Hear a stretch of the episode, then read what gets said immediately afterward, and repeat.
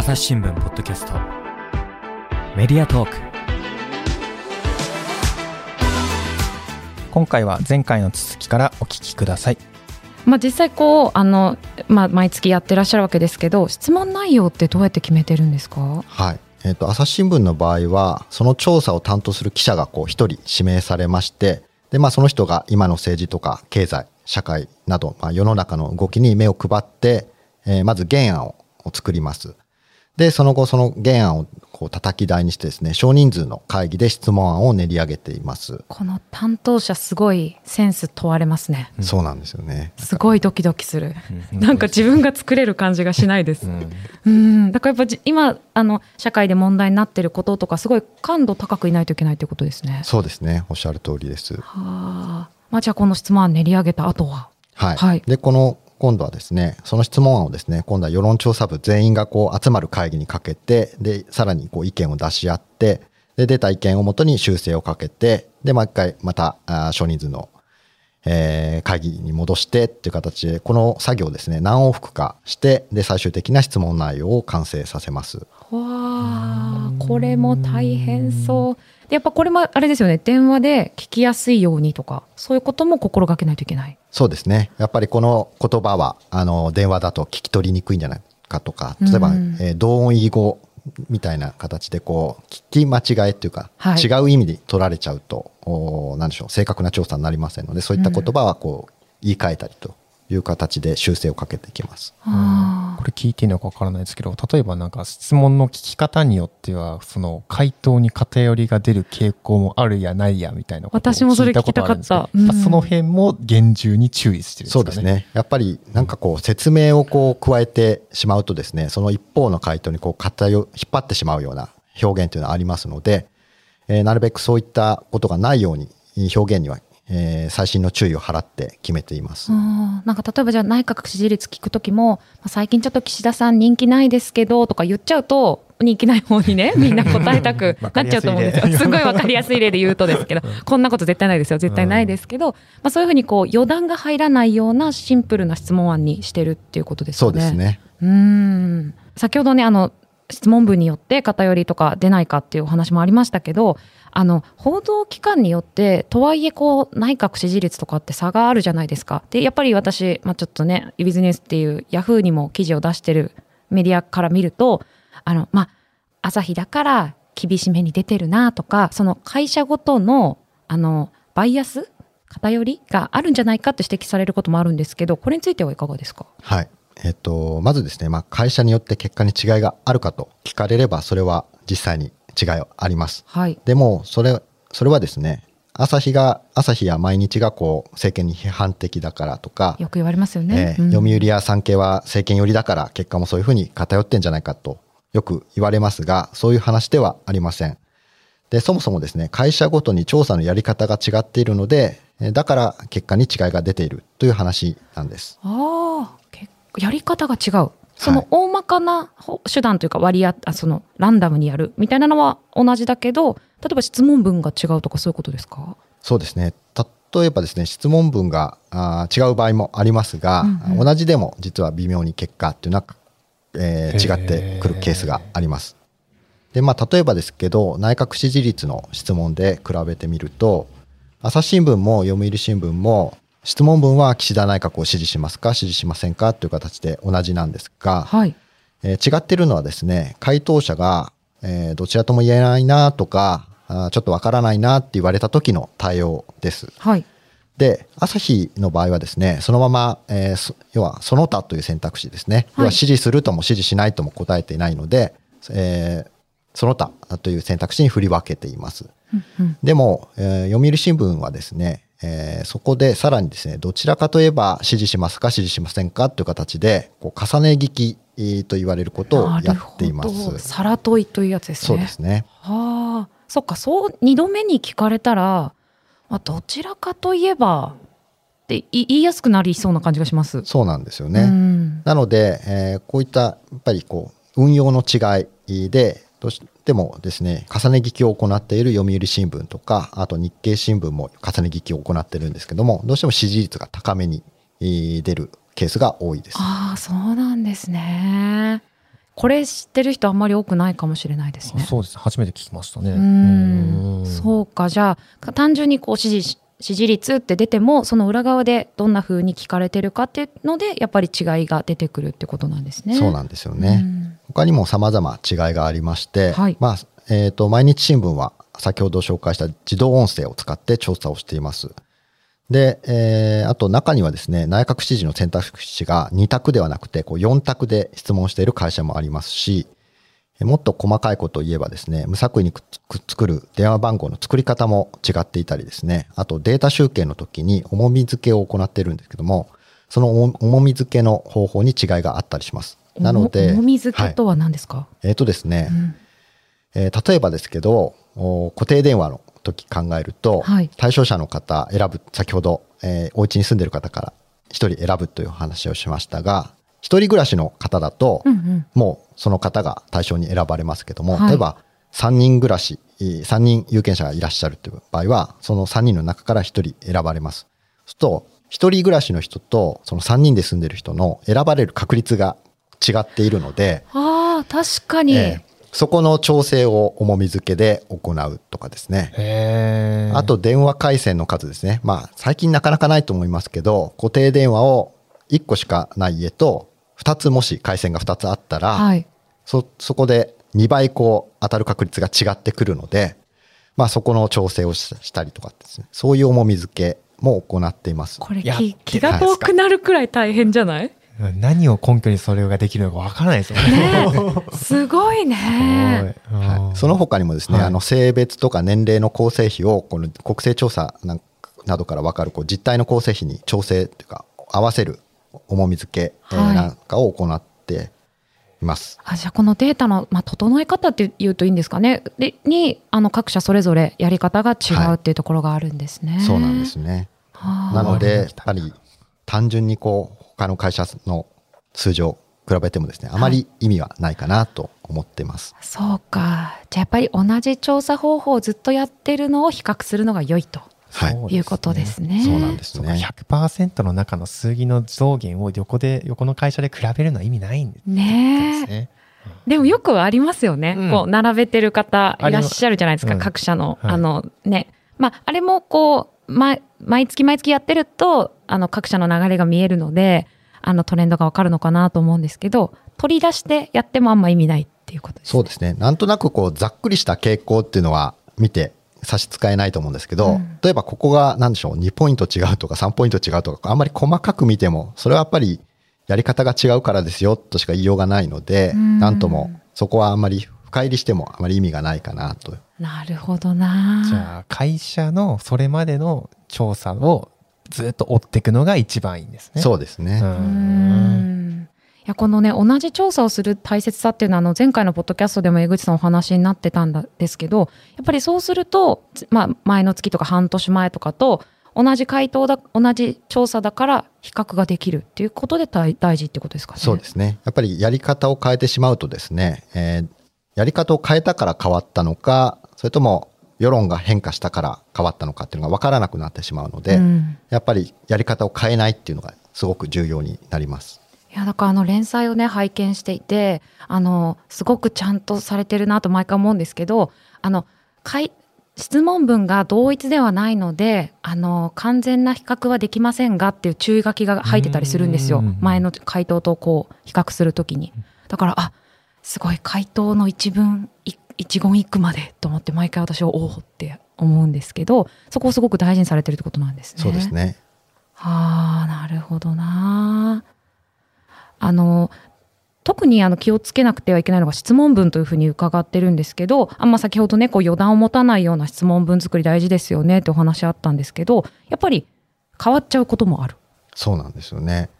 で、そのちょっと変わってしまった例をちょっとご紹介するとですね、えっ、と、2008年の福田内閣の改造が行われた後の話になるんですが、この時内閣支持率を各社が、えー調査をしたんですけども、この時出た結果でですね、福田内閣のこの改造の効果っていうのが随分各社で違う結果になってしまいました。うんである会社はですね支持率がこう改造で上昇しましたっていう形の見出しになってるんですが、はいまたある会社はですね支持率は横ばいで改造効果なしという形の評価になってしま,、しまいました。で、まあ、やっぱりどっちがじゃあ本当なのかというふうになってしまいます。で、まあ、先ほど説明した重ね聞きがあるかないかっていうのも原因の一つなんですけども、実は質問文にも違いがありました。で支持率が上昇した会社ではですね、質問文の中で改造したことを説明する文言が入っていました。で、一方、支持率がこう横ばいだった会社はですね、改造したっていう説明はなかったんですね。なので、まあやっぱり改造しましたっていう言葉には、まあだったら支持しようかなっていう形で、こう、ご祝儀的に支持率をこう上昇させる効果があるようです。うん、なんか何かね頑張ったんだからって思っちゃうかもしれない。そうですね、うんなんかやったんだああそうなんだ、うんうんうんもう言葉のいなんか印象ってすごい面白いですねこ面白い。うんでも確かにこれニュースで内閣改造知らない人もいるわけですもんね。そうなんですよね。ねだからそれ見見てなくて自分の暮らしの中であなんとなく不満あるし支持しないとか思ってた人も内閣改造したんですよって言われたらへえじゃあ頑張ってっていう感じでなっちゃうかも。ねしいや支持率上昇って意味出しと支持率横ばいって意味出しはもう政治的にはもう全然違う意味が持ちますよね。違うね。ねいやーそうなんだ。あのこの「まるの世論」さまざまな記事あって、はいぜひ皆さん読んでいただきたいんですけど私今年に入って面白かった記事一つありましてあの1月の支持率高くなりがちっていうあのここれ知ってました？飯沼さんいや1月ってはい内閣支持率が高くなりがちらしいんですよ。そんなんですか？年始のご祝儀ですか？いやそうそれで えお年玉みたいな。そうそうそう。なんでって言ったら、やっぱ前文にもね、こう、落とそ効果みたいなことも、あの、言われたりするんですけど、やっぱ風みたいな、なんかそういうことも世論調査って読み取れるものなんですね。そうですね。うんやっぱりこの記事の中でも少し触れたんですが、あの、国会がやっぱり開いているかどうかっていうのが影響している可能性があると思っています。はい。で、まあやっぱり国会が開いているとですね、例えばまあ予算委員会でこう野党が政府のスキャンダルをこう追及したりとかですね、うんうんうんあとまあ賛否が分かれるようなこう法案が審議されていると、やっぱり支持率に影響する出来事が多く起こります。はい。で逆にこう国会が閉じているとですねそそうした出来事が少なくなるので、まあ、支持率は横ばいか、まあ、緩やかに上昇することが多いかなという感じがあります。いやー、そうなんですよね。だから、あの、面白いなーって、なんか、あ、そうなんだと思って。で、あの、まあ、岸田内閣の支持率で言うと、あの、1月の支持率が35%で、あの、前月、だから昨年の12月の31%と比べると、いやいや持ち直してて、またこの12月1月って大して何もね、起きてないのに、やっぱりなんか、まあ、リフレッシュ的な意味もあるんですかね。そうですね年が変わってっていうのは、もしかしたらあるのかもしれません。ねえだからなんかあずっと調べてるとこういうなんかあのトレンドみたいなのも見えてきて面白いなっていうふうに私はこの記事ね読んでて思ったんですけれどもあの、まあ、実際こういうふうに支持率上がった下がったって毎回まあニュースにはなるじゃないですか最低支持率更新とか言われちゃったりするのってあの政治家の方はどれぐらい気にしてるんですか？やっぱりかなり気にしてるようです。まあ、やっぱり特に選挙が近くなるとですね、内閣支持率が低い場合は、自分たちのこう議席に直結する可能性があるので、やっぱり首相を変えた方がいいんじゃないかといった動きが出てくるケースもあります。で野党でもですね、支持率がえー上向かないとですね、えー代表を変えた方がいいんじゃないかという動きがあったりします。やうんっぱりそうした積極的な動き以外にもですね、気にしてるんだなという出来事が最近ありました。はい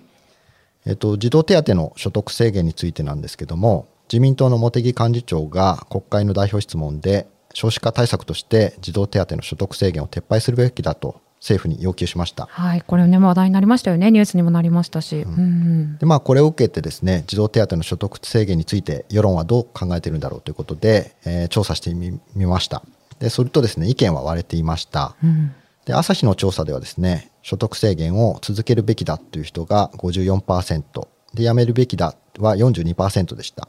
でまあ朝日だけではなくて報道各社が調査していったんですが、まあ、やっぱりどこも似たような似たような結果が出ていました、うん。でまあこうした結果についてですね同じ自民党の世耕参院幹事長はやっぱり意外だったと述べてましてでまあ、えー適宜うまく政策を修正し対応していけばいいのではないかということでしたので、えー所得制限の撤廃はもしかしたら見直される可能性もあるのかなと思います。うん。これあのウィズニュースでも深掘りの記事書いていただいたんですけどタイトルが「児童手当の所得制限続けるべき自民党幹部も意外な結果に」ということなんですけどこれでもあのよくよく見ると子育て世代はあの所得制限やめてって言ってるんですよね。そうなんですようね。んなんで全体を見ると確かにあの続けるべきだ所得制限やるべきだっていうのが半数を上回っているんですけど子育て世代見るとっていうところでなのでなんかあの都合のいいとこだけ使わないでほしいな みたいな気持ちがね ちょっと私はしてしまったなとうんこの記事読んでいてもね思って。でやっぱりあのこの記事書いてくださったえっ、とこの記事どなたが書いてくださったかな。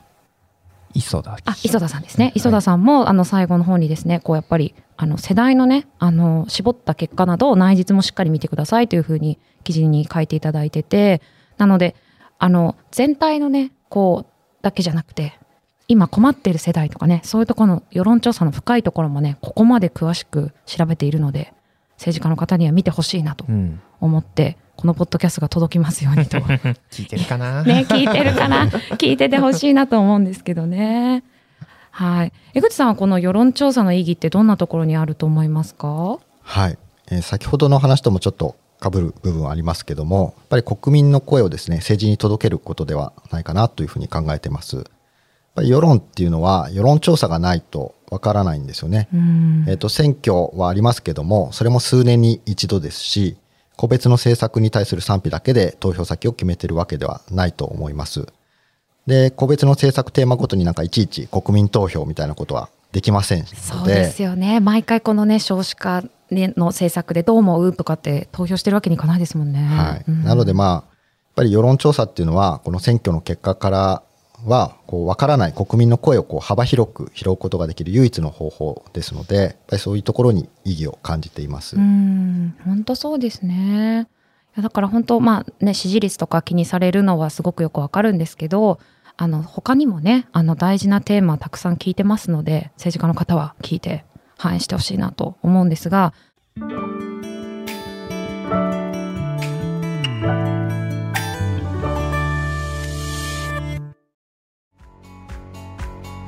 私は朝日新聞歩きき。人工音声が伝える速報ニュースのポッドキャストです。通勤中でもお料理中でも運動中でも趣味の作業中でも何かしながら最新のニュースをフォローできます。あなたの知りたいニュースどこででも。朝日新聞歩きき。たった数分で今日のニュースをまとめ聞き。あの先ほどもあの冒頭の方であのご紹介したんですけどこう生活とか暮らしに密着した質問とか世論調査もあるんですけどこういう内容はどうやって選んでるんでしょうか？はい。これはまあ先ほどちょっとご紹介しましたけども毎月の調査のこう質問案を作成する担当者はい。のやっぱりセンスにかかってるとセン。スなんだ、はい。私すごくあの面白かったのがその春からマスクは外す着用の機会減る減らない地域で顕著な差っていう記事なんですけどあのこれめちゃめちゃ面白くてですね。実はこうマスク外す機会があのあマスクをつける機会が減るか減らないか聞いてみたらこう全体ではあの真っ二つ 49%49% で半々だったんですけど地域で逆転してる。減る。そうそうすごいそれ面白くないですか？面白いですね。なんでだろね。ううん本当なんか面白くて、えーとまあ、具体的に言うと,、えー、と関関東だと 49%49% 49%なんですよ。つける機会減る減らない。均衡なんですね。同じ。はい。近畿、うん。54%が減る。減る。45%が減らない、へまあ、だから外す人が多いってことですね。はい多い、はい。九州ーはい38%が減る。はい。58%が減らない。マスクつけ続けるだろうと思ってるんですね。6割ぐらいが、うん。おまあ、そのままつけようかな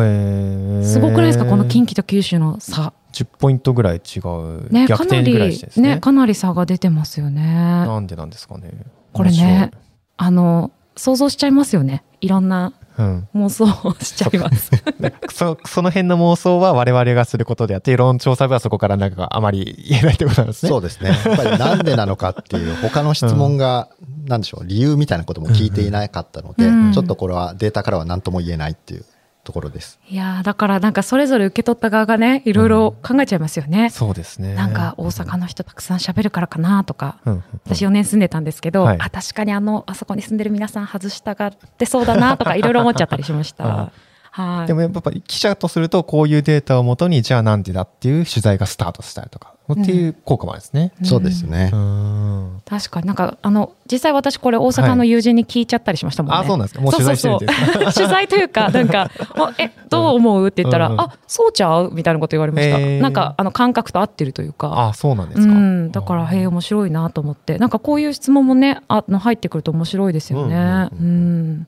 でこれ心配になったのはこう近畿の人が九州行ってこうね、いさかいが起きたりしないといいなと思って。まあ、ね、みんないろんな考え方があるっていうのがね、こういう世論調査からも見えてくるなというふうに思うんですけど、いいセンスしてる。ねえ。これセンスどうやって皆さん磨いてらっしゃるんですか？そうですね。やっぱり、まあ、アンテナをこう幅広くうん。張ることですかね。やっぱり新聞読んでるだけじゃなくて、まあ、テレビのニュースも、ワイドショーも含めて見てますし、あとネットの書き込みなんかも見て、え世の中の動きに関心を払っています。やっぱ他の会社がやってる世論調査の質問なんかもこうやっぱチラチラ見てるんですかやっぱり？それはやっぱり、あの、チラチラと言わず、がっつり見て、やっぱり参考にはさせてもらってます。うまいことうまいやつ聞いたなとかって思ったりすることもあやっぱりるわけですか？そうですね、やられたなっていう時もありますので、こっちも負けないようにというなる形で。面白いほど。抜き抜かれがある。いや本当だね。本当だよね。でもほんなんかその担当者としては胃がキリキリするだろうなと思いますね。であのまあ私先ほどからねこの世論調査どの方法でも受けたこお記憶がないんですけど、まあ、実際先ほど飯沼さんが電話調査オートコール答えなかったようにこの調査答えてくださる方ってどうなんですか？多いんですか？えっ、とですね、やっぱり電話調査については現状かなり厳しいです。やはり。えー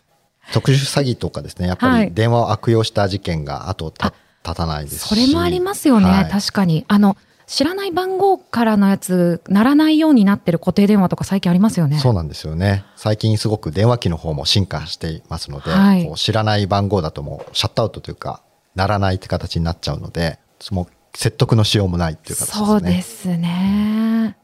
でまあ、特に最近ですね、あの全国で相次いでいるあの強盗事件があのですね世論調査の回収状況にすごく影響を与えています。ぱり犯人がですねどうも世論調査を装った電話でこう被害者の年収などの情報を得ていたという報道もありましてなのでやっぱり知らないところからのこう電話には出ないのが一番の防衛策ということで、えーまあお願いの電話も受け取ってすもら、えー受けてすらもらえないというケースが増えている状況です。これは難しいですねとはいえなんか例えばネット調査とか導入しても高齢の方とかねネット使ってなかったりとかするとん難しいですね補足するのが。そうなんですよね。やっぱりネットの中でこうランダムに人を選ぶっていうのはなかなか現状厳しいですね。ああ、はい。そうなんですね。どうしようか。どうすればいい？うん。犯人を減らせばいい？や本当ですよね。こういうことをねね。悪いことする人が一番悪いんですけど年収とかって例えば世論調査で聞いたりするんですか？えーとですね、基本的には聞かないです。うん。ただ、まあ質問のテーマによって、例えば、あの、格差がテーマの調査の時に、えー年収を聞くっていうケースはあります。うーんそうか。なるほど。そうなると一概に聞きませんとも言えないし難しいですね、ただやっぱ朝日新聞の世論調査の時にはその絶対的に誤解されないようにまあまあ朝日新聞ですみたいな感じのことをちゃんとこう信頼性のある情報をお伝えしてるって感じそうですね。うん。えー確かに朝日の調査ですよという形で、はいあの、もちろん会社にこう問い合わせがあれば、あのはい。答えていますし、うん。うんうんうんはい。うんそうですね。だからなんかもしうちを名乗る電話とかがあったらおやと思ってうん。なんかお宅から電話かかってきたよっていうのをうちに聞いていただけるといいかもしれないですね。そうですね。本当にやってる時はやってますよとお答えできるし、やってない時は気をつけてくださいっていう注意喚起もできるってことですもんね。はいうんああそうなのか。えこれ電話がまあ厳しいってことでしたけど郵送はどうでしょうか？はい。えっと、郵送はですね、そんな中でもですね、まだ7割前後の回収率を維持できています。高い皆さんありがとうございます。はやっぱり郵便だとですね、朝日新聞社のこう住所を使ってやり取りしてますので、なのでまあ本当に朝日新聞の調査だという、まあある意味証明ができるので、うんまあその分対象者の方の信用を得やすいからではないかなというふうに考えています。なるほどな。そうかじゃあ私もいつか電話が来た時には うん真剣にお答えしようと思います。朝日の記者とか社員も対象にはなっちゃうんですね。そうですね。うんもちろん、あの、社、えー朝日新聞の社員だからこうはい除外するっていうことはなくて、うんうんもちろん平等に当たるチャンスはあります。は い当たるチャンスがある。本当じゃあ9時ですね。9時に当たるかどうか。本当に運しかないので、ああの、お待ちいただければと思います。いやーね、なのでかかってきたら、おついに当たったぞというのでね。一回当たったのにそれ捨てちゃったんだ。あ、そうだね。確かに、犬間さんは答えたら面白かったかもしれない。それ以外当たってないもんな。私も記憶がないんだよね うん。ちょちょっと首を長く待ってます。はい、そうしましょう。はい。で、あの、すごい大変なことたくさん聞いてきたんですけれども、江口さんがこれは大変だって思うことって何かありますか？大変なことしかなかった本当にそうなんだけど。えーまあ今日お話しした内容を含めてですね本当に何から何まで実は大変なことがたくさんでです。あの調査の質問文を作るのも大変ですし実際調査をこう運用するのも大変です。やっぱり電話調査の場合だとですねこの電話をかける作業自体は、えー外部の会社のに委託してやってるんですけども、はい。やっぱりその現場にですね世論調査部の担当者はですね必ず立ち会ってで決められたルールに従って調査が運用されているかどうかをこう監督をしていますああ、じゃあ勝手なこと言ってないかとかもチェックしてるわけですね。そうなんですね。要は質問文、せっかくこう会議を経てき決めた質問文をですね、こう勝手にアレンジしてないかとかですね、えー電話をモニタリングしてですね、えーいつも聞いています。で、ああとまあ電話のどれぐらいこう量をかけるかっていうのはこう時間帯に応じてこう決めているんですけども、はいそうした運用の計画が指標指標通りにこう進んでいるかっていった管理も行っています。あやっぱこれも時間帯にばらつきがあると出てくれる人にばらつきが出てしまうってそうことですか？ですね。やっぱり例えば固定電話だと、お昼間はやっぱり在宅率が低いので、そんな時間にこう大量に電話かけてもあまり、要は意味がないので、うんやっぱり夜の時間ですね、在宅率が上がってきたところをこう見計らって、こうたくさん電話をかけるっていう形で、こうアクセルとこうブレーキをこう踏み分けるっていう感じでやっています。ってことは夜がメインになると遅くまで調査もするんですか？そうなんですね。調査は朝早くから夜遅くまでこう実施してますので、なので、まあその間担当者はですね、調査会場にこう缶詰になります。うーん大変だった。そうなんですね。いやー。これまあ電話の大変さ、はい郵送もやっぱり大変。で郵送はいについてもですね、やっぱり対象者をこう選挙人名簿から選ぶっていう作業もこれも現地に行かないといかないいけないということで,、はい。でしかも名簿はこう紙なので、えー住所や氏名をこう紙めくって、えー一件一件こう書き写していくという形になります。手書きですか？はいコピーとかできなかった確か。はいこの時代に手書きですか？全部手書きで書き写さなきゃいけないと。なのでこれもしかもこう上からこうバーって書き写すんじゃなくて、はい。先ほどちょっと説明ありましたけどこう等間隔に何人おきかにこう,、えーこう選ばなきゃいけないので、えーそれやっぱ数えるのも結構時間がかかるのでやっぱり例えば10人はい。選ぶってだけでも全部で1時間ぐらいかかったりします。はい。これあの現地に行くってことですけど、け現地ってどどこですか？その市区町村の、えー役場ですね、基本的に役所に選挙管理委員会があるので、そこに行って、えー名簿を閲覧させてもらう県じゃない市区町村 そうですね。これは大掛かりですね。だから一回郵送調査するってなったら、その対象者の方をピックアップするために、この作業が各自治体で必要になるっていうことですよね。そうなんです。なんかその話を聞くと郵送調査はここぞの時にやってるって感じがしますねうん、確かに、まあそんな何度もできないよね。へえ、そうそうなんだ。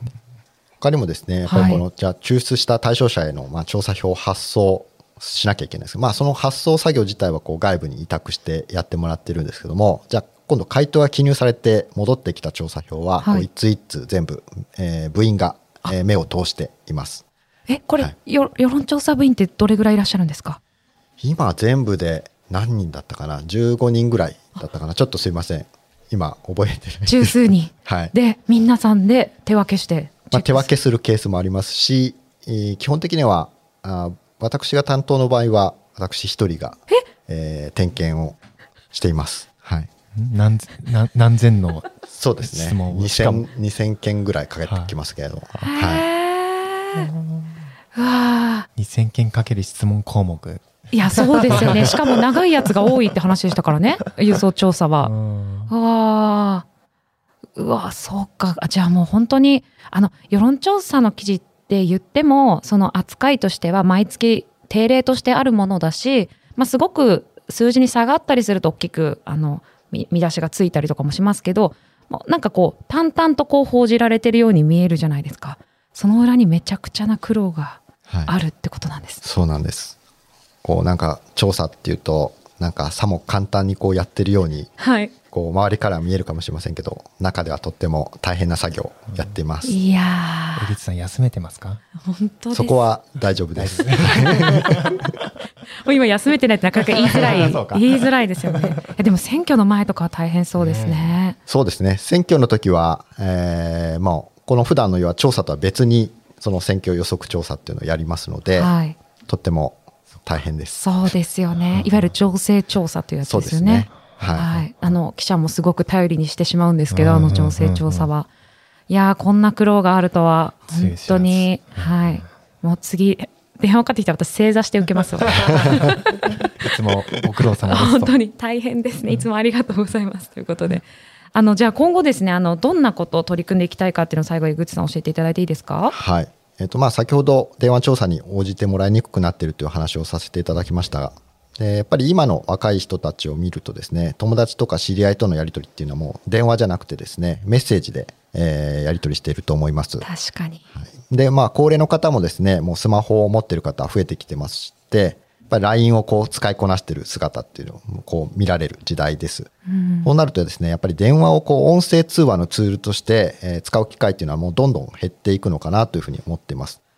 まあそういう状況を考えると、今後電話調査の回収状況が改善していくっていう見通しはちょっと持てないかなというふうに思ってます。うんですので、やっぱこう世論調査のやり方はこうした社会の変化に合わせてこう変えていかなければならないというふうに思いますので、こうより時代に合った新しい調査手法というのをこうできないかっていうのをお研究に、そうした研究に取り組んでいきたいなというふうに考えています。じゃあいつかこう例えば LINE と電話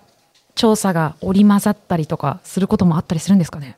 どうですかね。ね。えちょっとまだ全然あの具体的な案が現段階であるわけじゃないんですけども、うん。はい、いろんな道をちょっと探っていきたいなというふうに思ってます。いや実際あの井口さん5年ぐらいかけて研究されてあの選挙の調査でネット調査を導入したんですよね。はい、そうですね。うんうんうん。はい。まあそのネット調査はあのー無作為じゃないので、はい。なかなか世論調査とは言えないんですけども、えー情勢調査だとですね、どうしてもこう予測予測をすることが目標なので、はい。要は補正ですね予測式にかけてで、まあ、結果当たれば OK という世界なのでなのでいくらでもこう補正のしようがあるんですけどもうん。なかなか世論調査ってなるとですね要は内閣支持率の正解って誰にもわからないじゃないですか。確かない。うん。うんなのでこう予測式を作ってこうなんでしょうね補正して予測するみたいなことはちょっとなかなか現状づらい難しいので今すぐこうネット調査が例えば世論調査の代わりになるかっていうと現状ではちょっと厳しいなと。難しい。はい。あでも分かんないよね。5年後とかにはさまた、ね。まあ、5年後朝ポキがあったらまたね江口さん出ていただいて。最近どうですか？そうそうそう。いやこんな研究進んでてとかっていうのが実は出てくるかもしれないという。でもなんか世論調査をこう真面目に真剣に定期的にやってるなんてもうやっぱメディアぐらいですか？そうですね。やっぱりうん確かに定期的にこうやるのはやっぱ報道機関ぐらいしかないですね。ああそうなはいるとじゃあこう知見が溜まってるのは我々報道機関になるから我々が作るしかないってことになってくるんですか？そうですね。なかなかこう大学だとこう予算がないので、こうはい結構先ほど言ったように手間もかかるし、まあ当然お金もかかるので、うやっんぱりこう研究機関だとなかなか難しいかなという気はします。江口さんやるしかないんですね。確かに。江口さんが見つけるしかないみたいになってますけど。ね、私たちもほらちょっとね経営が危ないとか言われるじゃないですか、お金がないよねとかっていう話もありますけど、なんかこういう話聞くとすごい数字大事だし、うん。こうせっかくこれまで続けてきた調査のねあのつ積み重ねっていうんですか？っていうのもあるので大事にしていきたいなと思いますよね。そうですね。ううんんいや今日聞いた方がぜひこう今度あの内閣支持率とかのね数字を見たときにあその裏でってちょっと思いを馳せてくれたらね、嬉しいなと思いますので、はい、またぜひあの江口さん朝ポキにも遊びに来ていただければと思います。はい。はい、江口さん今日はありがとうございました。ありがとうございました。